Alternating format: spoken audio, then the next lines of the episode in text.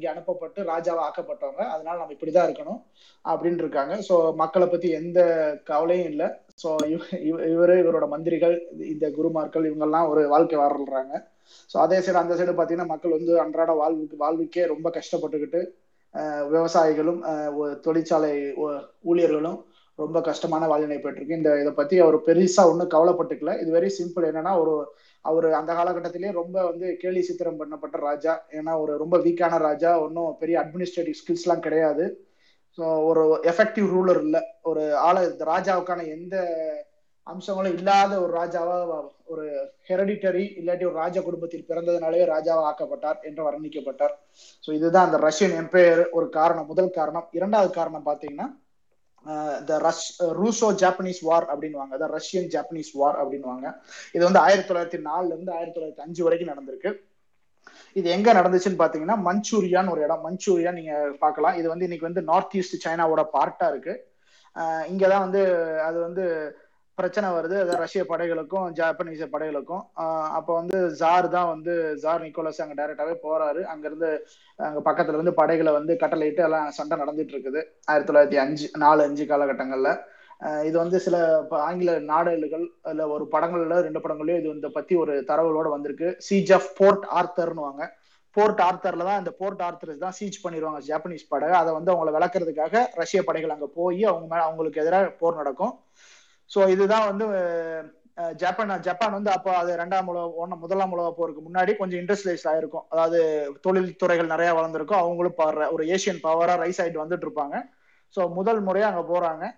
இவர் ஜார் மன்னரோட தளபதி எல்லாம் பாத்தீங்கன்னா ஃபுல்லா சொல்லுவோம் இங்கிலீஷ்ல ஒரு வேர்டு இருக்கு மேட் டாக்னுவாங்க ஸோ அதாவது எந்த யோசனையும் முன் யோசனையும் இல்லாம சண்டைக்கு போறது ஒரு ப்ரிப்பரேஷனே இல்லை. என்னன்னா ஒரு ஒரு ஃபீரியாரிட்டி தான். ஏன்னா ஜாப்பனீஸ் தானே ஒரு ஏசியன் நம்மள ஏத்து சண்டை போட்டுருவோம்னா ஒரு யூரோப்பியன் வந்து நம்ம யூரோப்பியன் சக்தி பெரிய பவர் நம்ம ஸோ நம்மள ஏத்து அவன் என்ன பண்ண முடியும்?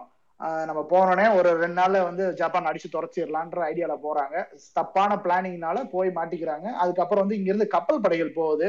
அப்ப வந்து ஒரு அட்மிரல் ரோச்சன்ஸ்கின்னு ஒருத்தர் வந்து இங்க பீட்டோ செயின்ட் பீட்டர்ஸ்பர்க்ல இருந்து கப்பல் மூலியமா போகும்போது பால்டிக் சீல போகும்போது இங்கிலாந்து பக்கத்துல போகும்போது ஏதோ ஒரு தகவல் வருது. என்ன தகவல் பாத்தீங்கன்னா இங்க பால்டிக் சீல ஜாப்பனீஸ் கப்பல் வருதுன்னு ஒரு தகவல் கொடுத்துட்றாங்க. ஒரு பொய்யான தகவல். அதை கேட்டு அவர் உத்தரவு பிறப்பிக்கிறார். அந்த உத்தரவு போய் பிரிட்டிஷ் அந்த காலகட்டத்தில் பிரிட்டிஷ் கப்பலை வந்து தாக்கி பிரிட்டிஷ் கப்பலை அழிச்சிருது. அதனால என்ன சங்கடம் ஏற்பட்டுச்சுன்னா இந்த ரஷ்யன் கப்பல் வந்து அந்த ஜாப்பனீஸ் சண்டைக்கு போறதுக்கு காலதாமதம் ஆயிருது. என்னன்னா வந்து பாத்தீங்கன்னா சூயஸ்கன் வழிமா தான் எல்லாமே ஏசியாவுக்கு வர அவங்க வந்து சூயஸ்கன்ல மூடுறதுனால இவங்க வந்து ஸோ அது மூலியமா சுத்தி போறது. அது கிட்டத்தட்ட பாத்தீங்கன்னா எட்டு நாள் ஆகுது. சோ அதுலயே பாத்தீங்கன்னா ரஷ்யா வந்து ஜப்பான்கிட்ட தோற்கடிக்கப்படுது. ஜார் நிக்கோலஸ் அவரோட எப்படி சொல் பெர்சனாலிட்டி அவரோட ஆளுமை எல்லாமே கேள்வி கேள்விக்குறியாகப்படுது. மிகப்பெரிய அவமானங்களை சந்திக்கிறார். இதுதான் முதல் முறையா வரலாற்றுல ஒரு யூரோப்பியன் பவர் ஒரு ஏசியன் பவர் தோற்கடிக்குது. அதுதான் ஜப்பான் அந்த வரலாற்றையும் நிகழ்த்தது. சோ இந்த இந்த தோர்ல தோத்தனால என்ன பண்றாங்கன்னா ஒரு போர் எப்பவுமே போர் முடிஞ்சா ஒரு சமாதான உடன்படிக்கை நடக்கும் அல்லவா? அந்த சமாதான உடன்படிக்கையை நடத்தியவர் அன்றைய யுஎஸ் பிரசிடென்ட் டெடின்னு சொல்லுவாங்க. டெடினா அவரோட நிக் நேம் அவரோட உண்மையான நேம் பாத்தீங்கன்னா தியோடர் ரூஸ்வெல்ட் அவர் தான் அந்த சமாதான உடன்படிக்கை ரஷ்யாவுக்கும் ஜப்பானுக்கு இடையே நிகழ்த்துறாரு அதற்காக அவர் அடுத்த வருடங்கள் நோபல் பரிசு அதாவது அமைதிக்கான நோபல் பரிசையும் அவரே பெறுகிறார். சோ இதுக்கு பின்னாடி இருக்க அமெரிக்க பாலிடிக்ஸ் நீங்க சேர்த்தே புரிஞ்சுக்கணும்.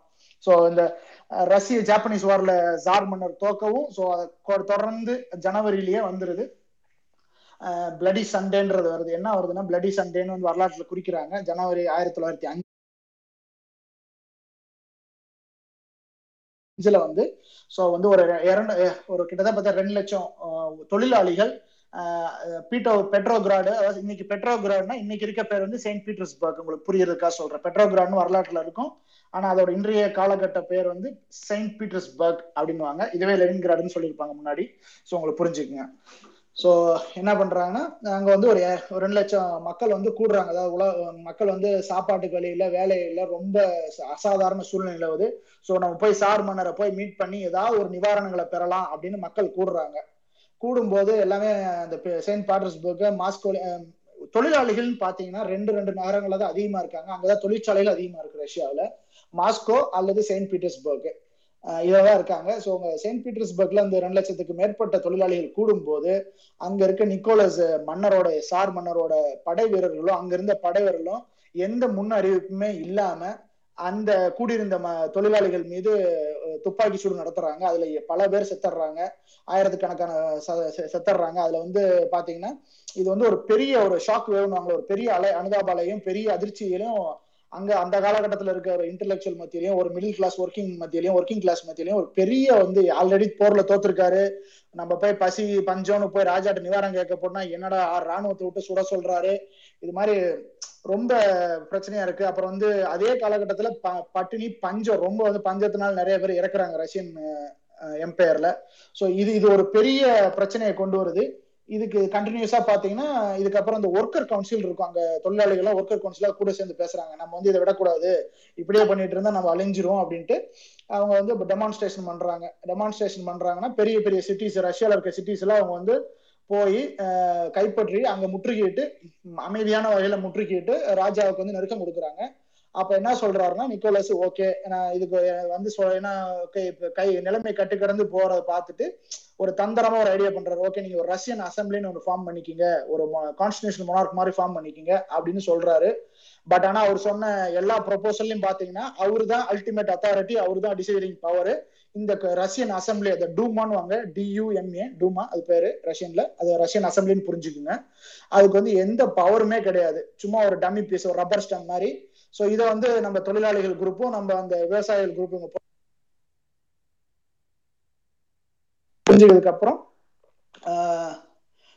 என்ன பண்றாங்கன்னா திருப்பி வந்து ராஜா வந்து நம்மளை சதி செய்யறாருன்ட்டு இது வந்து இப்படி வராது எங்களுக்கு நிறைய ரைட்ஸ் வேணும் எங்களுக்கே சட்டங்கள் ஈற்றக்கூடிய முறைகள் வேணும் எங்களுக்கு அதுக்கான ப்ரொவிஷன்ஸ் வேணும்னு சொல்லி திருப்பி வந்து போராட்டத்தை கண்டினியூ பண்றாங்க. அதுக்கப்புறம் ராஜா இறங்கி வந்து ஓகே ஒரு லிமிட்டட் ஒரு குறைஞ்சபட்சம் சில சில பல சட்டங்களை நீங்களே ஏற்றிக்கொள்ளலாம்னு இந்த நேஷனல் அசம்பிளி ரஷ்யன் நேஷனல் அசம்பிளிக்கு சில பல சட்டங்களை கொடுக்குறாங்க. அது அதுல இருந்து அவரோட பவரை கொஞ்சம் குறைச்சிக்கிறார். நிறையலாம் குறைக்கல. சும்மா தற்காலிக நிவாரணத்தை கொடுத்து அப்ப முடிச்சு வச்சிடுறாரு. இதுதான். அப்போ வந்து முத முதல்ல ரஷ்யன் மொனார்க்ல இருந்து மொனார்க் கான்ஸ்டியூஷனல் மொனார்க்கா ரஷ்யன் என் பேர் மாறுது. ஆயிரத்தி தொள்ளாயிரத்தி அஞ்சுலேயே மாறுது உங்களுக்கு. ஸோ இதான் ஃபர்ஸ்ட் அவங்க வர்றாங்க.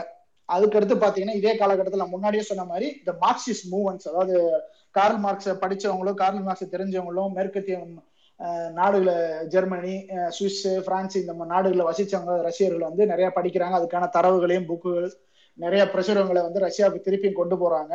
ஏன்னா வந்து ராஜாவை எதிர்த்து பேசுறவங்க வந்து எல்லாமே தேச துரோக வழக்குல இந்த காலகட்டங்கள் அந்த காலகட்டங்கள் போல இன்றும் நடக்கிறது. ஸோ ஒரு செடேஷன் வழக்கு இல்லாட ஒரு ட்ரேஷன் வழக்கு துரோக வழக்கு இது மாதிரி போட்டு வந்து நாடு கடத்தப்படுகிறாள் எக்ஸல்ல போறாங்க. அங்க போயிட்டு வரவங்க நிறைய புக்ஸ் எல்லாம் கொண்டு வராங்க.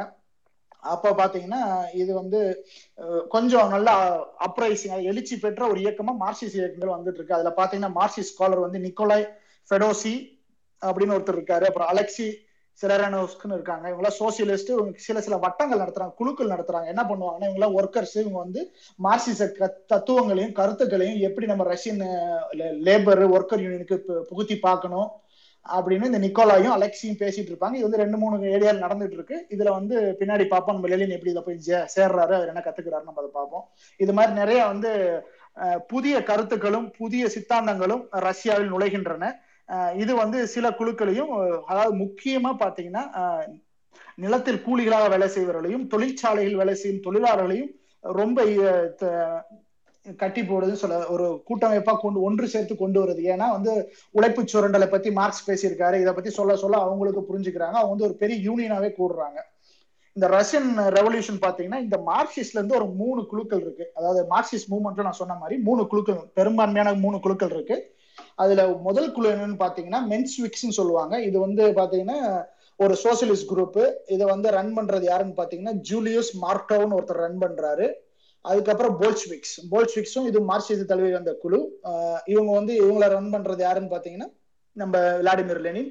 அப்புறம் சோசியலிஸ்ட் ரெவல்யூஷனரிஸ் மூணாவது குழு இருக்கு. இது வந்து பாத்தீங்கன்னா இந்த லேபர் இருக்காங்களே இந்த நிலத்துல வேலை செய்வாங்கல்ல அது மூலியமாவே ஒரு சோசியலிஸ்ட் புரட்சி அதாவது நிலத்துல தான் விவசாயிகள் இந்த மாதிரி இவங்களை அவங்கள கட்டமைப்பு கட்டமைப்பால் உருவாக்கப்பட்ட யூனியன் ஸோ இது அக்ரேரியன் யூனியன் சொல்லுவாங்க. இது மூலியமாவே நம்ம சோசியலிஸ்ட் புரட்சியை கொன்ற முடியும்னு சொல்றாங்க. ஆரம்ப காலகட்டத்துல ஆயிரத்தி தொள்ளாயிரத்தி அஞ்சு வரைக்கும் நினைக்கிறேன் மென்ஸ்விக்ஸும் போல்ஸ்விக்ஸும் இரண்டே தான் இரண்டும் சேர்ந்து தான் போராடிட்டு இருந்திருக்காங்க. ஒரே கட்சியா இருந்திருக்காங்க. அதுக்கப்புறம் ஏற்பட்ட கருத்து பிரிவினாலேயோ இல்ல ஐடியாலஜி இஷ்யூஸ்னாலேயோ ரெண்டு பேரும் பிரிஞ்சு மென்ஸ்விக்ஸ் தனியா ஒரு வழிமுறை எடுத்து போராடுறாங்க. போல்ஸ்விக்ஸ் தனியா எடுத்து வழிமுறை எடுத்து போராடிட்டு இருக்காங்க ஒரு வழியை. ஆனா எல்லாமே வந்து தீர்க்கமா நம்புறாங்க. மூணு குழுக்களும் தீர்க்கமா நம்புறது நம்ம வந்து மார்க்சிஸ்ட வழியில சோசியலிஸ்ட் கவர்மெண்ட்டை கொண்டு வரணும். சோசியலிஸ்ட் சொசைட்டி அமைக்கணுங்கிறத அவங்க மூணு பேர்த்தோட தீர்க்கமான முடிவாகவும் இருக்கு. தீர்க்க நம்புறாங்க. அதுக்கேற்ற மாதிரி தான் மூணு குழுக்கு தனித்தனியா ஒர்க் பண்ணாலும் மார்க்சிஸ்ட கொள்கையை கொண்டு ஒர்க் பண்ணிட்டு இருக்காங்க. சோ இதுல வந்து நம்ம வந்து பார்க்க வேண்டியதுதான் மிக முக்கியமா பார்க்க வேண்டிய ஒரு தலைவர் அதாவது போல்ஸ்விக்ஸ் வழிநடத்த தலைவரை பத்தி நான் உங்களுக்கு கொஞ்சம் சொல்ல போறேன். கொஞ்சம் அவரு தான் லெனின் விழா லெனின் என்னன்னா நம்ம ஷார்ட்டா சொல்லணும்னா ஒரு ட்ரமண்டஸ் கரிஸ்மாட்டிக் பெர்சனாலிட்டின்னு சொல்லுவாங்க. இன்னைக்குமே வரலாற்று ஆயிரம் ஒரு மாஸ்டர் ஒரேட்டர் அதாவது வரலாற்றுல சில பேர் தான் வந்து மாஸ்டர் ஒரேட்டர்னு சொல்லியிருப்பாங்க. அதுல வந்து மாஸ்டர் ஒரேட்டர்னா மிகச்சிறந்த பேச்சாளர். அதாவது அவர்கிட்ட நீங்க பேசினா ஒரு ஆயிரம் பேர் ரெண்டாயிரம் பேர்ல எத்தனாயிரம் பேர் இருந்தாலும் அவர் பேச்சு அப்படியே கண்டினியூஸா கேட்கறக்கூடிய சக்தி வச்சிருக்கவர். ஒரு பயங்கரமான திங்கர் ஒரு பயங்கரமான சிந்தனைவாதி.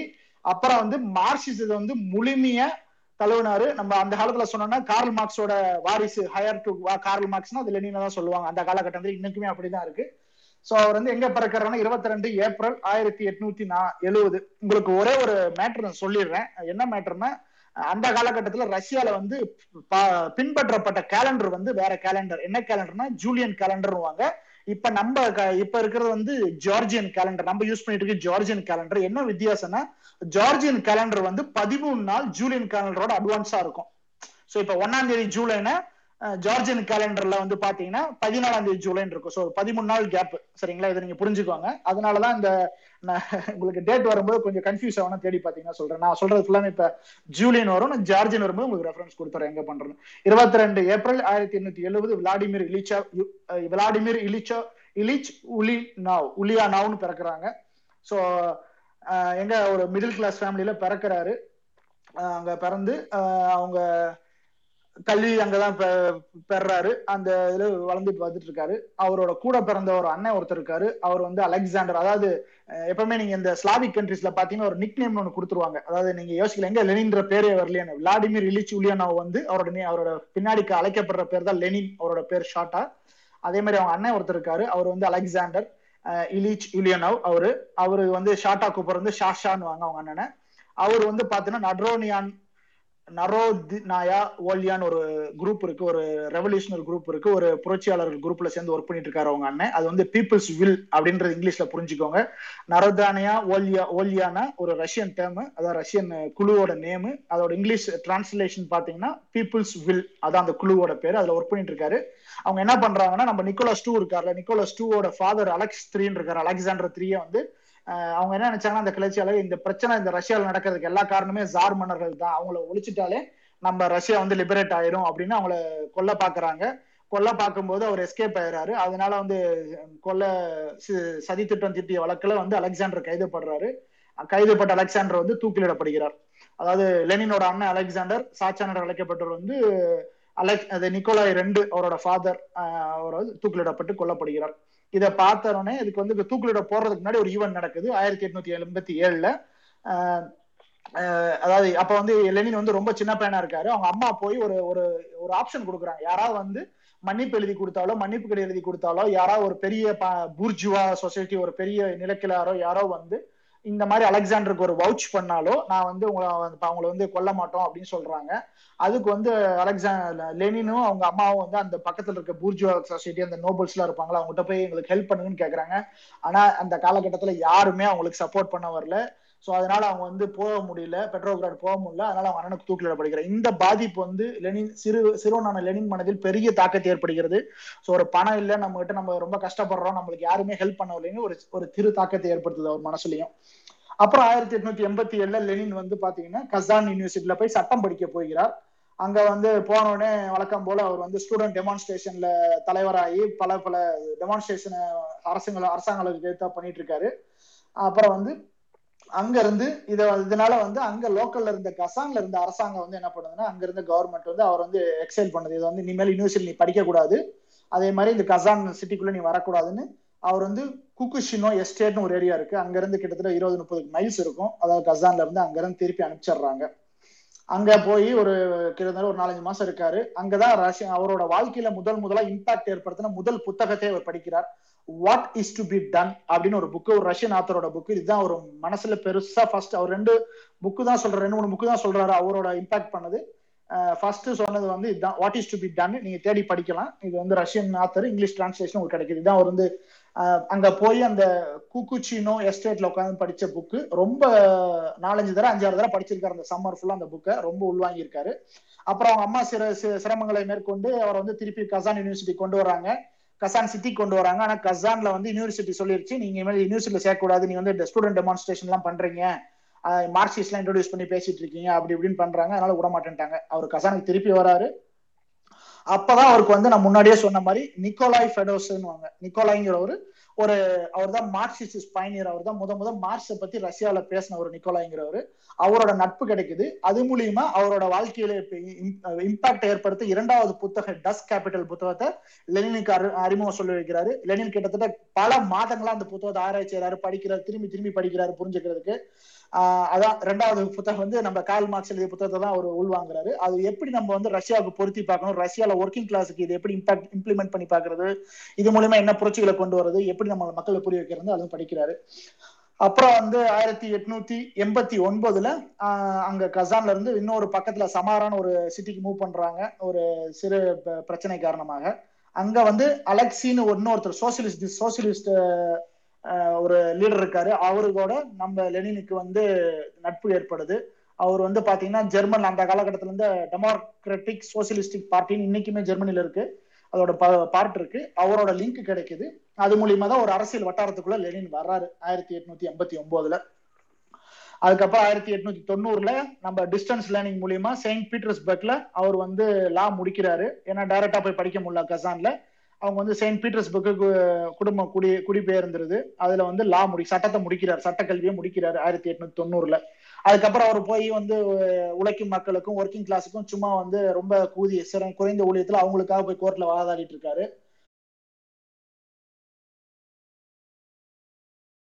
ஆயிரத்தி எட்நூத்தி தொண்ணூத்தி மூணு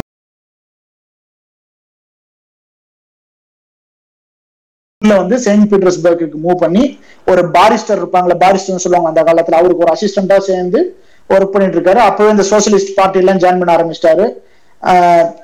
அதுக்கப்புறம் வந்து அவருக்கு ஒரு ஐடியா வருது. சரி நம்ம ரஷ்யால இருந்து வெளியே போய் மேற்கத்திய நாடுகளில் போய் மார்க்சிசத்தை பத்தி நிறைய கத்துக்கணும்னு.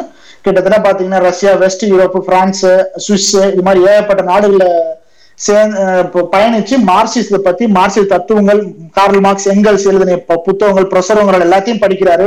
அதுக்கு அது அதுக்கு எடுத்த ஜோர்னல்ஸ் எல்லா பதிப்புகள் எல்லாத்தையும் எடுத்துக்கிட்டு ரஷ்யாவுக்கு திரும்பி வராரு. வரும்போது ஆயிரத்தி தொள்ளாயிரத்தி தொண்ணூத்தி அஞ்சுல அவரை கைது பண்றாங்க. ஏன்னா அந்த காலத்துல மார்க்சிசம் மார்க்சிச கருத்துக்களையும் வந்து ரஷ்யாவில பரப்பக்கூடாது. அது வந்து இல்லீகல் ஆக்டிவிட்டின்னு அவங்க புரிஞ்சுக்கிறாங்க. அது வரும்போது எதுக்காக கைது பண்றாங்கன்னா சார்ஜ் ஃபார் செடிஷன் அதாவது தேச துரோகத்துக்காக கைது பண்றாங்க அவரை. அதுக்கப்புறம் வந்து ஒரு படிச்சிருப்பீங்க எல்லாருமே அவர் ஒரு எக்ஸைல்ல போறாங்க. ஆயிரத்தி எட்நூத்தி தொண்ணூத்தி ஏழு வரைக்கும் ரஷ்யா எக்ஸைல்ல போறாரு. அதுக்கப்புறம் ஆயிரத்தி எட்நூத்தி தொண்ணூத்தி ஏழுல இருந்து நீங்க பாத்தீங்கன்னா அவரோட பதினாறு வருஷம் அவர் வந்து எக்ஸைல்லே தான் இருக்காரு. அதாவது தேசத்துல சுத்திக்கிட்டே இருந்திருக்காரு. ரஷ்யாவில் அவர் விடவே விடல. ஏன்னா அந்த அந்த காலகட்டத்துல ஜார் மன்னரோட இருந்த சீக்ரெட் ஸ்பைன் வாங்க ஆர்ச்சானான்னு சொல்றாங்க. ஆர்கானான்னு வாங்க. ஆக்ரானா அதான் சீக்ரெட் ஸ்பை ஏஜென்சி ஆக்ரானா எப்படி நீங்க புரிஞ்சுக்கணும் கேஜிபி புரிஞ்சிருப்பீங்களா? கேஜிபியோட மதர் கம்பெனி தான் ஆக்ரானா. அதான் ஸ்டார்டிங் பாயிண்ட் கேஜிபியோட ஸ்டார்டிங் பாயிண்ட் வந்து அக்ரானா அப்படி புரிஞ்சுக்காங்க. அவங்களுக்கு வந்து ஸ்பெஷல் டாஸ்க் கொடுத்துருக்காங்க. விளாடிமிர் லெனின் எங்கெங்க போறாரு என்னென்ன பண்றாரு இவரை வாட்ச் பண்றதே தான். ஆனா இவங்க கண்ணில எல்லாம் கிடைக்காம பதினாறு வருஷம் பின்லாந்து நார்வே ஜெர்மனி சுவிஸ் செக் ரிபப்ளிக் ஆஸ்திரியான்னு சுத்திட்டே இருந்திருக்காரு. சோ அங்க இருந்துகிட்டு லெட்டர் எழுதுறது ஜேர்னல் பதிவு பண்றது ஏன்னா இவங்க இவரோட கட்சி போல்சிக் வந்து ரஷ்யால தான் இருக்கு. இவர் வந்து சேட்டலைட் மூலியமா அதாவது நம்ம வெளியில வெளி நாட்டை விட்டு வெளியே இருந்துகிட்டு அங்க போல்சிக் மூவ்மெண்ட் கிளர்ச்சிகளை தூண்டுறதும் புரட்சிகளை பண்றது போராட்டங்களை கோஆர்டினேட் பண்றதெல்லாம் லெனின் வெளியே இருந்தே தான் பண்ணிட்டு இருந்திருக்காரு. பதினாறு வருஷம் அவர் வந்து ரஷ்யாக்குள்ளே அவங்க விடல அந்த அளவுக்கு கொடுமையா நடந்திருக்காங்க.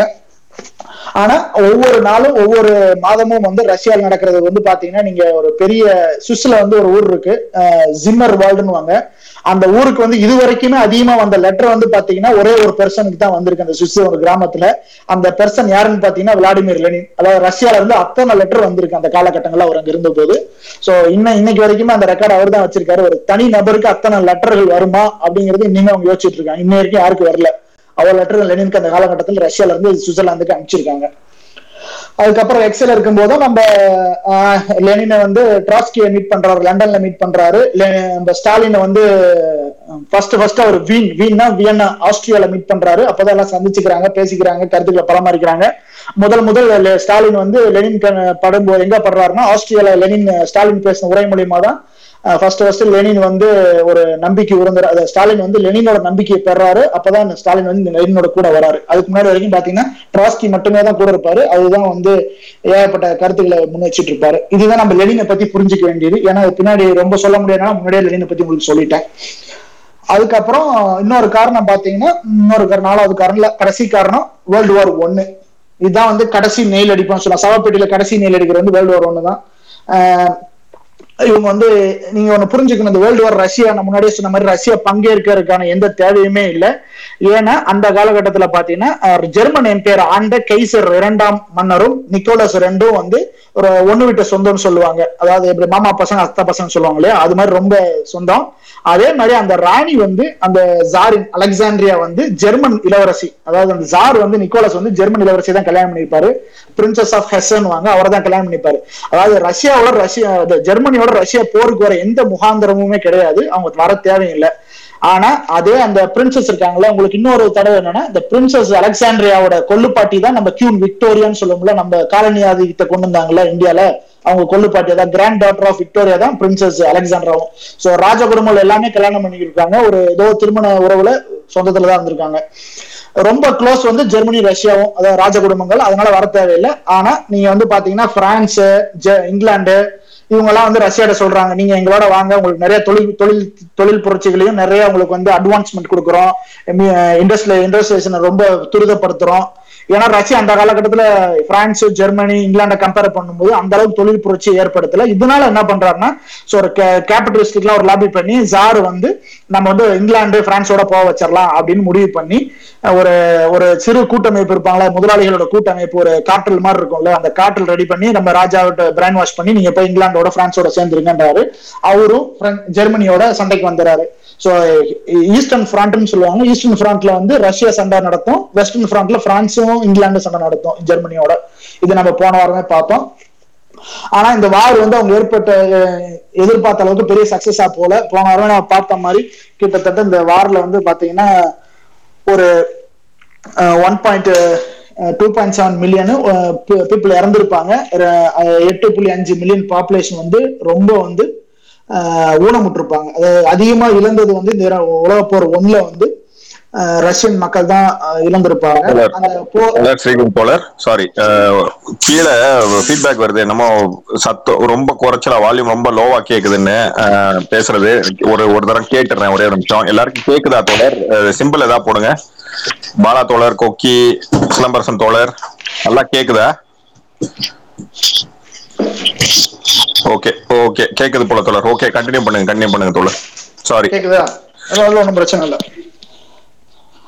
ஓகே சோ அதுல வந்து என்ன பிரச்சனைன்னு பாத்தீங்கன்னா அப்ப அந்த காலகட்டத்துல வந்து இரண்டாம் உலக போர் வந்து ஒரு முதல் உலக போர் வந்து ஒரு ஜப்பான் வரல தோத்தல இருந்து ஜார் வந்து நான் வந்து பெரிய ராஜா அப்படின்னு நம்ம காட்டிக்கணும் அப்படின்ட்டு ஒரு ஐடியா பண்ணிடுறாரு. அதனால இந்த இந்த உலக போற இடத்துக்கு நம்ம வந்து ஒரு பெரிய ராஜா நம்மளுக்கு எல்லா திறமைகளும் இருக்குன்னு டெமான்ஸ்ட்ரேட் பண்றதுக்காக போறாரு. ஆனா அவரோட ஆர்மி அபிஷியல்ஸோ எக்யூப்மெண்ட் அவர் வச்சிருந்த ராணுவ உற்பத்தி ராணுவ கருவிகளோ எதுவுமே வந்து பெர்ஃபெக்டா இல்லை எகேன்ஸ்ட் ஜெர்மன் அதனால வந்து ஒரு பயங்கரமான கேஷுவலிட்டி வருது. நிறைய பேர் சாவுறாங்க. நான் சொன்ன மாதிரி கடைசியா உலக போர் ஒன்று முடியும் போது ரெண்டு மில்லியன் ரெண்டு புள்ளி அஞ்சு மில்லியன் ரெண்டு புள்ளி ரெண்டு புள்ளி ஏழு மில்லியன் கரெக்டா எட்டு புள்ளி அஞ்சு மில்லியன் வந்து ஊனமுடுறாங்க. இது நடந்துருது. இது வந்து ஒரு ரிசல்ட் வந்து ஒரு பெரிய டிசென்ட்ரகிரேஷன் அதாவது பெரிய முரண்பாடுகளை ரஷ்ய மக்களுக்கு அந்த நடக்கிற காலகட்டங்கள்லயே ஆயிரத்தி தொள்ளாயிரத்தி பதினஞ்சுல இருந்து ஒரு பெரிய முரண்பாடுகளை ரஷ்ய மக்கள்கிட்ட ஏற்படுத்து ஏன்னா உங்களுக்கு தெரியும் ஒரு வார் நடக்குதுன்னா அந்த மக்கள் நாட்டில் இருக்க மக்கள் எல்லாமே இந்த வாருக்கு இந்த சிப்பாய்களுக்கு உணவு தயாரிக்கிறது உடை தயாரிக்கிறது மருந்து பொருட்கள் தயாரிக்கிறது ராணுவ பாகங்கள் தயாரிக்கிறத பத்தி தான் அவங்க ஃபுல்லா போக்கஸ் பண்ணுவாங்க. ஆல்ரெடி பஞ்சம் பட்டினியில இருக்கிற மக்கள் வந்து மேலும் மேலும் சுரண்டப்பட்டு ரொம்ப துன்புறுத்தப்படும் போது உங்களுக்கு தெரியும் என்ன நடக்குன்னு. ஒரு பிரெட் கூட வாங்க முடியாத நிலைக்கு போறாங்க. சோ இது வந்து ஒரு முத்தாய்ப்பா ஆயிரத்தி தொள்ளாயிரத்தி ஏழு பதினேழுல இது ரொம்ப முத்தி போய் இந்த பிரச்சனை வந்து உள்நாட்டுல கலவரமா வெடிக்குது. சோ இந்த நவம்பர் ரெவல்யூஷன் இல்ல அக்டோபர் ரெவல்யூஷன் நான் சொன்ன மாதிரி ஜூலியன் கேலண்டர்னா அக்டோபர் ரெவல்யூஷனு ஜார்ஜியன் கேலண்டர்னா நவம்பர் ரெவல்யூஷன் அப்படி புரிஞ்சுக்கங்க. மார்ச் பன்னெண்டு நடக்குது. ரெண்டு ரெவல்யூஷன் நடக்குது. ரெண்டு ரெவல்யூஷன் அதாவது அக்டோபர் ரெவல்யூஷன் இந்த ரஷ்யன் ரெவல்யூஷன் நீங்க ரெண்டு பகுதியா புரிஞ்சுக்கணும். ஒன்னு வந்து பிப்ரவரியில் நடக்குது இன்னொன்னு வந்து அக்டோபர்ல நடக்குது. நான் சொல்றது ஜூலியன் கேலண்டர் சொல்ல வச்சுங்க. ரெண்டு பகுதியா நடக்குது. ஒரே வருஷத்துல ரெண்டு ரெவல்யூஷன் நடக்குது. இந்த முதல் ரெவல்யூஷன் நடக்குது என்ன நடக்குதுன்னா ரொம்ப எல்லாமே வந்து ரொம்ப வந்து இந்த சோல்ஜர்லாம் இருக்காங்களா எல்லாம் வந்து ரொம்ப டிஸ்கண்டா இருக்காங்க. அவங்களுக்கு என்ன அரசாங்கத்துல இருந்து எந்த உதவியும் வரல மருந்து பொருட்கள் வரல. இந்த மாதிரி ஏகப்பட்ட பிரச்சனை போயிட்டு இருக்கு அதாவது சார் மன்னர் நிக்கோலஸ் சென்டிமெண்ட் ஆன்டி சென்டிமெண்ட் சொல்லுவாங்களா ஆன்டி வார் நம்ம வாருக்கே கூடாது இவருக்கு ஒழுங்கா வழி நடத்த தெரியல. ஏன்னா அவர் தான் வந்து captain captain charger captain command world war ஒன்னுக்கு சார் நிக்கோலஸ் டூ தான்.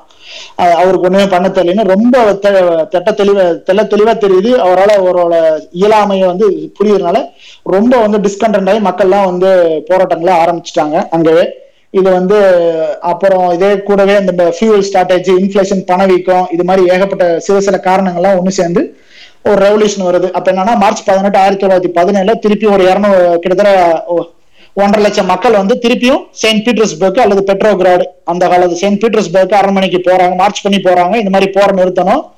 நீங்க வந்து ரா- நீங்க வந்து ராஜா பதவி விலகணும். நீங்க வந்து- நீங்க வந்து இனிமேல் மொனார்க்ல இருக்கக்கூடாது. ராஜா வந்து தன்னோட பதவியை திறந்துட்டு இனிமேல் வந்து இது கான்ஸ்டியூஷனை ஃபுல்லா கான்ஸ்டியூஷன் கொண்டு வாங்கன்னு சொல்லி போராட்டத்தை ஆரம்பிச்சிடுறாங்க. அதாவது மக்கள் அங்க எல்லாம் போறாங்க. இதுதாங்க இதுதான் நடக்குது. அப்ப வந்து திருப்பி வந்து அவர் அவர் ராஜா என்ன பண்ணுவாரு? ராஜாக்கான தன்னோட சிறு படைகளை அங்க வச்சிருந்துட்டு அவர் வந்து அங்க வந்து அவங்கள அடக்க பாக்குறாரு ஒடுக்க பாக்குறாரு. சில சில கைகலப்புகள் நடக்குது. ரொம்ப பெரிய உயிர்ச்சாதம் இல்லை அந்த இதுல.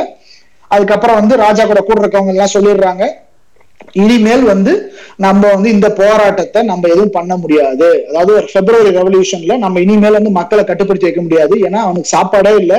அவனுக்கு எந்த அடிப்படை உரிமைகளும் மறுக்கப்பட்டிருக்கு. அதனால அவன் போராட வந்துட்டாங்க. இனிமேல் நம்ம எதுவுமே பண்ண முடியாது. அதனால உங்களுக்கு ஒரே இருக்க சாய்ஸ் வந்து என்ன சாய்ஸ்னா நீங்க வந்து ராஜா என்ற பட்டத்தை திறந்துருங்க அப்படின்றாங்க. புரியுதுங்களா? அப்டிகேஷன் இங்கிலீஷ்ல அப்டிகேட்னா அதாவது பட்டத்தை இழக்கிறது பட்டத்தை துறக்கிறது. அதாவது முன்னூறு ஆண்டுகால ஜார் அல்லது ரஷ்யன் எம்பையர் மன்னர்கள் அந்த பத்து நாள் இந்த பிப்ரவரி ரெவல்யூஷன் பத்து நாள் நடந்த ரெவல்யூஷன்ல அந்த பட்டத்தை இழந்து மக்களுக்கு வழிவிடுறாங்க அதான் நடக்குது. சோ அது நடந்தோடனே ஒரு ப்ரொவிஷனல் கவர்மெண்ட் வருது. ப்ரொவிஷனல் கவர்மெண்ட் வருதுன்னா என்ன பண்ணும்? அந்த ப்ரொவிஷனல் கவர்மெண்ட் என்ன பண்ணணும்னா இந்த ப்ரொவிஷனல் கவர்மெண்ட் நீங்க புரிஞ்சுக்கணும்னா இதெல்லாம் அந்த கீழே இருப்பாங்க மினிஸ்டர்ஸ் இருப்பாங்க கூட இருக்க அல்ல கையெல்லாம் இருப்பாங்க அவங்க ஃபார்ம் பண்றது. அவங்க எல்லாம் எல்லாமே பூர்ஜுவா கம்யூனிட்டி எல்லாமே பூர்ஜுவாஸ் பெரிய பெரிய முதலாளி தொழில் தொழில் முதலாளிகள் ஆஹ், எல்லாம் பெரிய பெரிய கடைகள் நடத்துறவங்க பெரிய கம்பெனிஸ் நடத்துறவங்க இவங்களா சேர்ந்து ஒரு ப்ரொவிஷனல் கவர்மெண்ட்டை செட் பண்றாங்க. இவங்களோட ஒரே காரணம் என்ன உங்களுக்கு ஒரே ஒரு என்ன அடுத்து வந்து ஒரு எலெக்ஷனை நடத்தி ஒரு நேஷனல் கான்ஸ்டிடியூஷன் அசம்பிளி அமைக்கிறது அவங்களோட ஒரே ஒரு கொள்கை அதாவது ஒரே ஒரு ஸ்கோப் அல்லது டார்கெட்டா இருக்கு. அது வரைக்கும் ஒரு ப்ரொவிஷனல் கவர்மெண்ட்டை அமைக்கிறாங்க.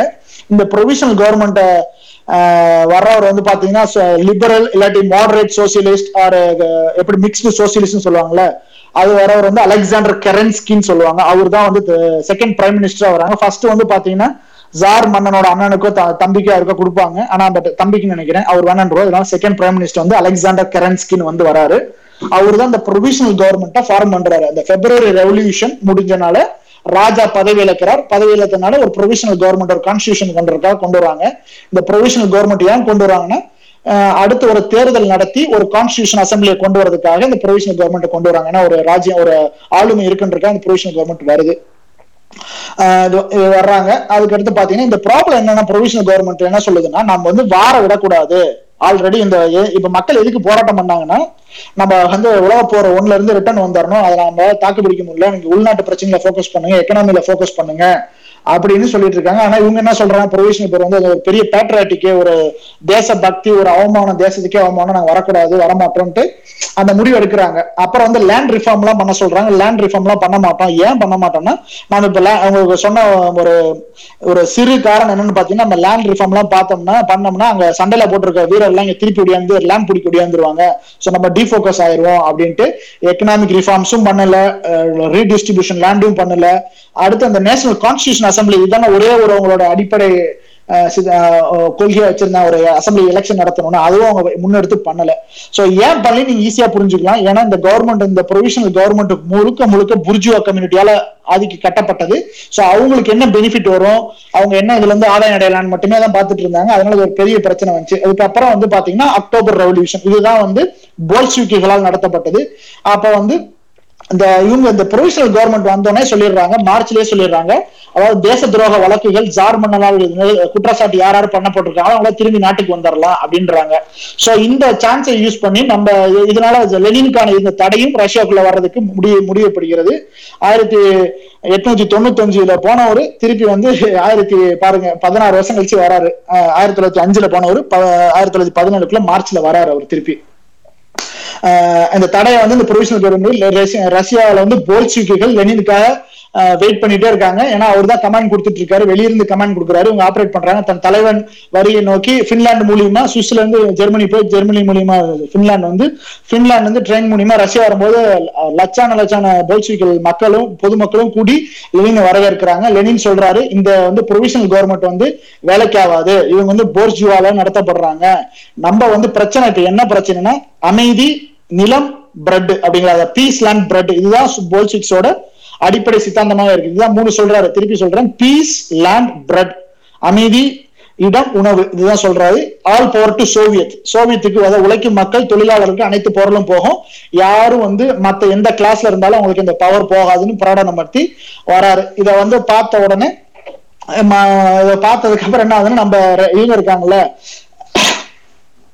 இது கூட இருக்கிறது யார் பாத்தீங்கன்னா இந்த ரெவல்யூஷன் அப்ப வந்து ஆரம்பிக்குது. மார்ச்ல அக்டோபர் அது செப்டம்பர் காலகட்டத்திலேருந்து மார்ச்ல வந்ததுக்கு அப்புறமே கூட சேர்ந்து லெனின் ட்ராஸ்கி எல்லாமே வந்துடுறாங்க ரஷ்யாவுக்குள்ள இந்த செகண்ட் ரெவல்யூஷன் அதாவது ஒரே வருஷத்துல செகண்ட் ரெவல்யூஷன் அது ஸ்டார்ட் பண்ணிடுறாங்க. ஒர்க்கர்ஸ் பீசன்ஸ் அதாவது உழைப்பாளிகளும் விவசாயிகளும் கூட சேர்ந்து ஒர்க் பண்றாங்க. இதுல வந்து சில மிடில் கிளாஸ் மக்களும் சேர்ந்து ஒர்க் ஒர்க் பண்ணி போராட்டங்கள் துரிதப்படுத்தப்படுகிறது. இதை பார்த்த ப்ரொவிஷனல் கவர்மெண்ட் வந்து என்ன பண்றாங்கன்னா அச்சம் அடைஞ்சு என்ன பண்ண இது வந்து லெனினை திருப்பி நம்ம கைது செஞ்சு வச்சிடணும். இல்லைன்னா போல்ஷிக் வந்து அடுத்த கிளர்ச்சி ஏற்படுத்தி வேற மாதிரி கொண்டு போயிடுவாங்க நம்ம இதை வந்து கண்ட்ரோல் பண்ணிட்டு இந்த ட்ராட்ஸ்கியை கைது பண்ணிடுறாங்க. ஆனா ஸ்டாலினோட உதவியால திருப்பியும் லெனின் வந்து பின்லாண்டுக்கு திருப்பி போயிடுறாரு. சோ அங்க போயிடுறாரு அந்த எல்லாமே ஒரு ரெண்டு மூணு மாசத்துல நடக்குது அங்க போயிடுறாரு. இது வந்து ட்ராட்ஸ்கி வந்து ஜெயில போட்டுடுறாங்க. திருப்பி வந்து அங்கிருந்து ரெவல்யூஷன் ஆனா போல்ஷிக்கு மற்ற பார்ட்டி மெம்பர் ரெவல்யூஷன் கண்டினியூ பண்ணிட்டு இருக்கு. ஸ்டாலின் வந்து பின்னாடி வந்து இயக்கிட்டு இருக்காரு இது. அப்புறம் செப்டம்பர்ல பாத்தீங்கன்னா இந்த உலக போர் ஒண்ணு நடந்துட்டு இருக்குல்ல அங்க இருக்க நம்ம ஒரு ஜெனரல் இருக்காரு. அவரு பாக்குறாரு நம்ம வந்து இங்க சண்டை போட்டுட்டு இருக்கோம் உழவு போறோம்ல ஆனா அங்க உள்நாட்டு பிரச்சனை போயிட்டு இருக்கு என்ன இப்படி பண்றாங்க நம்ம சார் மன்னர் இப்படி பண்ணிட்டான்னு அவரு கோவப்பட்டு அங்க இருந்து ரிட்டர்ன் வந்துறாரு. படை வீரர்களுக்கு ஆர்டர் போறாரு நீங்க போய் இந்த ப்ரொவிஷனல் கவர்மெண்ட்டையும் சோவியத்ஸ் இருக்காங்கல்ல அதாவது சோவியத் நம்ம போல்ஷிக்ஸ் பார்ட்டியை ஃபுல்லா அடிச்சு நொறுக்கி காலி பண்ணிருங்க அப்படின்னு வேர்ல்டு வார் ஒன்ல நான் சண்டை போட்டு இருந்த போர் திருப்பி அனுப்பிச்சிடுறாரு. இங்க வந்து செயின்ட் பீட்டர்ஸ்பர்க்கு திருப்பி அனுப்பிடுறாரு. அனுப்பிச்சதுக்கு அப்புறம் அவங்க வர்றாங்க. இவங்களை வந்து கண்ட்ரோல் பண்றதுக்கு யாரும் இல்லை.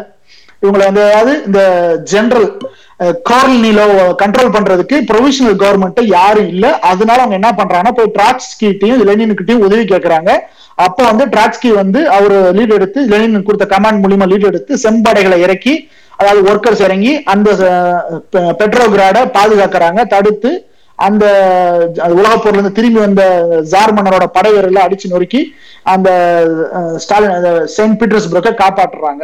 அது மூலியமா அந்த நேஷனல் அசம்பிளில பாத்தீங்கன்னா அதான் அந்த ப்ரொவிஷனல் அசம்பிளி இருக்க கூட்டத்துல பாத்தீங்கன்னா நம்ம வந்து சோவியத்தோட எண்ணிக்கை கூடு சோவியத்னா அந்த கவுன்சில்ல வந்து நம்ம ஒர்க்கர் கிளாஸோ போல்சிக்ஸோட எண்ணிக்கை கூடுது. மெஜாரிட்டி வந்து போல்சிக்ஸ் எடுக்கிறாங்க. அப்போ போல்சிக்ஸ் எடுத்தோடனே இனிமேல் வந்து எலெக்ஷன் நடத்தி நடத்திடலான்ட்டு ஒரு முடிவு எடுத்து எலெக்ஷன் நடத்தி லெனின் வந்து அங்க ஆட்சிக்கு வராரு. இதுதான் நடக்குது. அங்க வந்து ஜூலியன் காலண்டர் பாத்தீங்கன்னா அக்டோபர் இருபத்தி அஞ்சு ட்ராஸ்கி வந்து இது பண்ணி எல்லாத்தையும் கொ- இது பண்ணி கொண்டு வராரு. ஆஹ் இதுல ஒரு சிறு தவறுனா அந்த ட்ராட்ஸ்கி வந்து அந்த இதை க- அப்புறம் வந்து இந்த நேஷனல் அசம்பிளியில போல்சிக்கோட பெரும்பான்மை கூட்டினதுக்கு அப்புறம் மற்ற கிளர்ச்சி கூட்டங்களா இருக்குங்களா இந்த ப்ரொவிஷனல் கவர்மெண்ட் இந்த ஆர்மி நம்ம ஜார் இவங்க எல்லாம் சேர்ந்து இவங்களுக்கு ஆப்போசிட்டா வேலை செய்யும் போது நம்ம இதுல வந்து பெரும் பா- முக்கியமா பார்க்க வேண்டியதுன்னா ஒர்க்கர்ஸும் இந்த உழைப்பாளிகள் வந்து ரொம்ப ஹெல்ப் பண்ணிருக்காங்க போல்சிக்கு ஏன்னா அவங்களே தான் பெரும்பான்மையா இருந்திருக்காங்க. அவங்க போய் டிரான்ஸ்போர்ட் ட்ரெயின் எல்லாத்தையும் வந்து தடை பண்ணிடுறாங்க. அதனால வந்து பாத்தீங்கன்னா கூட இந்த உலக போர்ல இருந்து நிறைய வர்றதும் வர முடியாம போயிருது. அவங்க வந்து கம்யூனிகேஷனை கட் பண்ணிடுறாங்க ரயில்வே ரோடுல மறிச்சிடுறாங்க. இந்த மாதிரி ஏகப்பட்ட சிறப்பான ஸ்ட்ராட்டஜியை உட்படு ஈடுபடுத்தி அந்த போரை தடுத்துடுறாங்க. அது மூலியமா வந்து கவுன்சில்ல நிறைய பேர் போல்சிக்ஸ் வந்துடுறாங்க. அதுக்கப்புறம் நேஷனல் எலெக்ஷன் வருது. இதுல வந்து ரெவல்யூஷன் எண்டு கொண்டு வரப்படுது. இதுக்கப்புறம் வந்து கரன்ஸ்கி இருக்காருல அந்த ப்ரொவிஷனல் கவர்மெண்டோட பிரைம் மினிஸ்டர் கரன்ஸ்கி வந்து நாட் அவுட் ஓடிடுறாரு. அந்த ப்ரொவிஷனல் கவர்மெண்ட் கொலாப்ஸ் ஆகுது. போல்ஸ்விக் வந்து மாஸ்கோ நகரத்தையும் கைப்பற்றுறாங்க. பின்ன இருக்கிற எல்லா நகரத்தையும் போஸ்கோ போல்ஸ்விக்ஸ்க்கும் அந்த செம் செம்படையும் சேர்ந்து ஆஹ், கைப்பற்றிடுறாங்க. முக்கியமான இடங்கள்ல தொழிலாளர்கள் படை வந்து கைப்பற்றுறது. அதுக்கப்புறம் வந்து முதல் முதலா பாத்தீங்கன்னா சர்ச்சு எல்லா பிரைவேட் ஓனர்ஷிப் இண்டஸ்ட்ரி எல்லாத்தையுமே பார்த்து எல்லாத்தையுமே வந்து பொது பொது உடைமையாக்கி சட்டம் போட்டுருவாங்க லெனின் வந்ததுக்கு அப்புறம் அப்புறம் வந்து அவங்க வந்து ஜெர்மனியோட வார்ல வந்து உடன்படிக்கை கொடுத்து அதாவது ட்ரீட்டி ஆஃப் பிரெட்ஸ் லிட்ஸ்கோக்னு சொல்லுவாங்க. இது வந்து மூலியமா ரஷ்யா வந்து அபிஷியலா வந்து வேர்ல்டு வார் ஒன்ல ஆயிரத்தி தொள்ளாயிரத்தி பதினேழுல வெளியே கூட்டு வந்துடுறாரு லெனின் இதை போல்ஷிக் பண்ணது. இந்த ட்ரீட்டியை வந்து அடுத்த ஒரு வருஷத்துலயே ர- நீர்த்து போகுது. ஏன்னா வந்து ரஷ்யா ஜெர்மனி வந்து சரணடைஞ்சதுனால இந்த ட்ரீட்டி வந்து பெரிய லெவலில் செல்லுபடி ஆகல. ஸோ திரும்ப கொடுத்த இடங்களையும் ரஷ்யாவுக்கு திரும்பி வந்துருது. ஸோ இப்படிதான் வந்து ஒரு ரிசல்ட் வந்து ரஷ்யாவுக்கு இந்த ரஷ்யா வந்து லெனின் லெனினால் வழிநடத்தப்பட்ட போல்ஷிக் பார்ட்டி ட்ராட்ஸ்கியும் ஸ்டாலினோட தலைமையிலும் ஆட்சியை பிடிக்கிறாங்க கவர்மெண்ட்டை ஃபார்ம் பண்றாங்க. பெரிய அப்ப வந்து பாத்தீங்கன்னா அப்பவே அவ்வளவு பெரும்பான்மை இருந்தா கூட அவங்க வந்து தனியா ஃபார்ம் பண்ணல. அப்ப அந்த காலகட்டத்துல இருந்து சிறு சிறு சோசியலிஸ்ட் ரெவல்யூஷனரி குரூப்லாம் சொன்னால இந்த பீஸ் அண்ட் ரெவல்யூஷனரி குரூப் இந்த மாதிரி குரூப்போட சேர்ந்து ஒரு கொலிஷன் மாதிரி ஃபார்ம் பண்ணி பண்றாங்க. ஆனா அவங்க பண்ணது என்னன்னா எல்லா பிரைவேட் ப்ராப்பர்ட்டி ஃபுல்லா அபாலிஷ் பண்ணிடுறாங்க. நிலங்களை வந்து மக்களுக்கு ஏதாவது விவசாயிகளுக்கு பிரிச்சு கொடுக்குறாங்க. சோ இதை பார்க்கும்போது இந்த தொழிலாளி தொழிலாளி அதிபர்லாம் இருப்பாங்களா அவங்களுக்கு வந்து செம கடுப்பாகுது. அதனால அவங்க ஒரு யூனியன் ஃபார்ம் பண்ணி ஒரு கிளர்ச்சி பண்றாங்க அதுதான் பின்னாடி வந்து பாத்தீங்கன்னா சிவில் வார் வருது. ரஷ்யால வர சிவில் வார் ஆயிரத்தி தொள்ளாயிரத்தி பதினெட்டுல இருந்து இருபத்தி ரெண்டு இருபத்தி மூணு வரைக்கும் நடந்திருக்கு.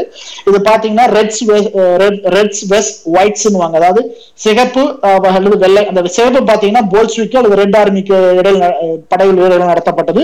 ஒயிட்ஸ் பாத்தீங்கன்னா இந்த ஜார் மன்னரோட மிச்ச சொச்சங்கள் இருப்பாங்கல்ல அவங்க அப்புறம் இந்த புர்ஜுவா கம்யூனிட்டி நிலக்கிழார்கள் லேண்ட்லார்டு இண்டஸ்ட்ரியலிஸ்ட் இந்த மாதிரி இவங்க பிளஸ் அமெரிக்க படைகள் அமெரிக்காவை உதவி பண்ண படைகள் பிரெஞ்சு இங்கிலாந்து இந்த மாதிரி வல்லாதிக்கங்கள் மேற்கில் இருந்து வல்லாதிக்கங்களால உதவி அதாவது ராணுவ பொருட்கள் பணம் கொடுத்து இந்த ஏன்னா வந்து முதல் முதலா சோசியலிஸ்ட் பார்ட்டி ரூலிங்க பிடிச்சிருக்கு இல்லையா? இதை வந்து எப்படியா டாப்பிள் பண்ணிடணும்? இல்லாட்டி இது பெருசா பரவும் அப்படின்றக்காக இந்த ரா- இந்த அரசா கலைக்கிறதுக்காக மேற்குல மேற்கத்திய நாடுகள் பெரும்பான்மையா வந்து பாத்தீங்கன்னா இந்த ஒயிட்ஸ்ங்கிற குரூப்புக்கு சப்போர்ட் பண்ணுது. அப்போ வந்து இந்த வாரம் வந்து முன்னாடி இருந்து நடத்துறது வந்து லெனினும் ஸ்டாலின் ட்ராட்ஸ்கி மூணு பேர் தான் முன்னாடி இருந்து நடத்துறாங்க. அதுல வந்து பாத்தீங்கன்னா கிட்டத்தட்ட நாலஞ்சு வருஷம் நடக்குது. இது நடந்து கடைசியா வந்து செம்படை வந்து எல்லா கிளர்ச்சியாளர்களையும் கட்டுப்படுத்தி ஆயிரத்தி தொள்ளாயிரத்தி இருபத்தி மூணுல இந்த இந்த இது முடிஞ்சிருது. ஆயிரத்தி தொள்ளாயிரத்தி இருபத்தி ஒண்ணுல பெட்ரோகிராட்ல வந்து ஆயிரத்தி தொள்ளாயிரத்தி இருபத்தி ஒண்ணுல முடியுது நம்ம. இருபத்தி இருபத்தி ரெண்டுல முடியுது. சோ இத இத வந்து பெருமையா மூணு பேரை பார்க்கணும். மூணு பேர் பாத்தீங்கன்னா லெனின் ஸ்டாலின் ட்ரோட்ஸ்கி. இவங்க மூணு பேரால ஆளுமையினாலும் லெனினோட வழிகாட்டலின் மூலயமா தான் ரஷ்யா வந்து அப்படியே ரஷ்யன் பேர் உடையாம எல்லா மக்களையும் ஒன்றிணைச்சு ஒரு சோவியத் யூனியன் ஃபார்ம் பண்ணுது. அதாவது இதுதான் நடக்குது இந்த ரஷ்யன் ரெவல்யூஷன்ல வர்றாங்க உங்களுக்கு. அதுக்கப்புறம் பாத்தீங்கன்னா ஆயிரத்தி தொள்ளாயிரத்தி பதினேழுல இருந்து பதினெட்டு வரைக்கும் அது வந்து ரஷ்யன் சோசியலிஸ்ட் டெமாஸ்ட்ரேட்டிவ் பார்ட்டின்னு சொல்றாங்க. ஆயிரத்தி தொள்ளாயிரத்தி பதினெட்டுல இருந்து அது பேர் மாறுது. ரஷ்யன் கம்யூனிஸ்ட் பார்ட்டி போல்ஸ்விக்ஸ் மாத்துறாங்க. திருப்பியும் வந்து இருபத்தஞ்சுல இருந்து ஐம்பத்தி ரெண்டு வரைக்கும் ஆல் யூனியன் கம்யூனிஸ்ட் பார்ட்டின்னு மாத்துறாங்க. ஆயிரத்தி தொள்ளாயிரத்தி ஐம்பத்தி ரெண்டுல இருந்து ஆயிரத்தி தொள்ளாயிரத்தி தொண்ணூத்தி ஒண்ணு வரைக்கும் கம்யூனிஸ்ட் பார்ட்டி ஆஃப் சோவியத் அப்படின்னு மா- யூனியன் மாத்துறாங்க. ஸோ இது வந்து நேமிங் சேஞ்சுக்காக பார்த்து மாத்திருக்காங்க. ஸோ அந்த ஆயிரத்தி தொள்ளாயிரத்தி இருபத்தி ஒண்ணுல செம்படையினால் அனைத்து ரஷ்ய எம்பையரும் திருப்பி ஒன்றிணைக்கப்பட்டு அதாவது கம்யூனிஸ்ட் பார்ட்டி போல்ஸ்விக் கு- குழுக்கு கீழே கொண்டு வரப்படுகிறது. லெனின் வந்து அதிபராக ஆட்சியாளராக மாற்றப்படுகிறார். லெனின் வந்து ஆயிரத்தி தொள்ளாயிரத்தி இருபத்தி நாலுல இறக்க வரைக்கும் அவர் வந்து இருக்காரு. அதுக்கப்புறம் வந்து ஸ்டாலின் வந்து வராரு. இதுதான் அங்க நடந்த ரஷ்ய புரட்சினால் நடந்தது. இந்த ரஷ்ய புரட்சி நம்ம ஏன் திருப்பி பாக்குறோம்னா ரஷ்ய புரட்சிக்குனால ம- நம்ம மற்ற நாடுகள் எடுத்துக்கிட்ட பாடங்கள் நிறைய. அதுக்கு அதை தொடர்ந்து தான் பின்னாடி வர வியட்நாமோ சைனாவோ இந்த ஒரு சோசியலிஸ்டுங்கிற கார்ல் மார்க்ஸ் கொடுத்த ஒரு ஐடியாலஜி சித்தாந்தத்தை ஒரு நடைமுறைப்படுத்தி ஒரு நாடு அமைக்க முடியும் ஒரு ஆட்சி அமைக்க முடியும் மக்களுக்கு நல்லது செய்ய முடியும் நிறைய திட்டங்களை கொண்டு வர முடியும். ஒரு ஒர்க்கிங் கிளாஸ் வந்து ரூலிங் கொண்டு வர முடியுங்கிற ஒரு நம்பிக்கையும் ஒரு ஒரு வரலாற்று உண்மையும் நம்மளுக்கு பதிவு செய்தது விளாடிமிர் லெனின் ஸ்டா- ஸ்டாலின். இவங்க ரெண்டு பேரும் பண்ணிருக்காங்க ட்ராஸ்கியும் அதுல பங்காற்றி இருக்காரு அதுக்கப்புறம் பின்னாடி வேற மாதிரி மாறி இருக்காரு இதுதான் நம்ம பார்க்க வேண்டிய அக்டோபர் புரட்சி மூலியமா நம்ம பார்க்க வேண்டிய தோழர்களே. சோ வரலாற்றுல முன்னெப்பவும் இல்லாத மாதிரி ஆதிக்க சக்திகளுக்கும் ஏகாதிபத்தியங்களுக்கும் இல்லாமல் முதல் முதலாக பாட்டாளி மக்களும் விவசாயிகளும் ஒன்று கூடி அமைத்த போராடி அமைத்த புரட்சி புரட்சி மூலம் அமைத்த அரசு தான் சோவியத் குடியரசு அரசு. அதன் வழிகாட்டிகள் குருநாதர்களாக இருந்தவர்கள் லெனின் ஸ்டாலின் அப்படின்னு தான் நம்ம பார்க்கணும் தோழர்கள். இதுதான் இதோட என்னோட உரையில் முடிகிறது. உங்களுக்கு ஏதாவது புக்ஸ் வேணா சொல்றேன். புக்ஸ் வாங்கி படிக்கிறேன்னா படிங்க. ரெண்டு புக் நான் சொல்றேன். State and revolution by Vladimir Lenin இது வந்து எழுதியிருப்பாரு. ரெண்டாவது புக் பாத்தீங்கன்னா history of Russian revolution by Leon Trotsky Trotsky எழுதினது. இது வந்து அவங்க ரெண்டு எழுதின புக்கு நீங்க மேற்கத்திய ஆத்தர் யாரா படிக்கணும்னா the ten days that shook the world அப்படின்னு ஒரு புக் இருக்கு. ஜான் ரீட் எழுதின புக்கு இல்லைன்னா இன்னொரு ரஷ்யன் ஆத்தர் நியூட்ரல் ஆத்தர் எழுதியிருக்காரு. அது குவைட் ஃப்ளோஸ் த டான் அப்படின்னு மிக்காலி சொக்கலோன்னு எடுத்து எழுதியிருக்காரு. படங்கள் ஏதாவது பார்க்க ஆசைப்பட்டீங்கன்னா October nineteen seventeen the ten days the shook the world அந்த புக்கை தழுவி எடுத்த படம் பாருங்க. அடுத்து இல்லைன்னா ஒயிட் சன் ஆஃப் த டெசர்ட்னு ஒரு படம் வந்திருக்கு. பாருங்க. இதுதான் நான் உங்களுக்கு கொடுக்குற தரவுகள். உங்களுக்கு ஏதாவது கேள்விகள் இருந்தால் நம்ம கேள்விகளை போலாம் தொடரலை நன்றி வணக்கம். நன்றி தோழர். அருமையான அருமையான உரை. ரஷ்ய புரட்சி பற்றியும் புரட்சியாளர் லெனின் பற்றியும் ஒரு நல்ல ஒரு சினாப்சிஸ் கொடுத்தீங்க தோழர். இதை பற்றி எவ்வளவு நாள் வேணாலும் எவ்வளவு செஷன்ல வேணாலும் விவாதிக்கலாம். பட் நேரம் இன்னும் ஒரு அரை மணி நேரத்துக்கு நம்ம எல்லாரும் நேரம் இருக்கிறது. ஸோ லெசனர்ஸ் கண்டிப்பா உங்களுக்கு தெரிஞ்சுக்க வேண்டியது நிறைய இருக்கும்னு நினைக்கிறேன். நீங்கள் நீங்க ஸ்பீக்கர் ரிக்வஸ்ட் கொடுங்க. நான் அக்செப்ட் பண்றேன்.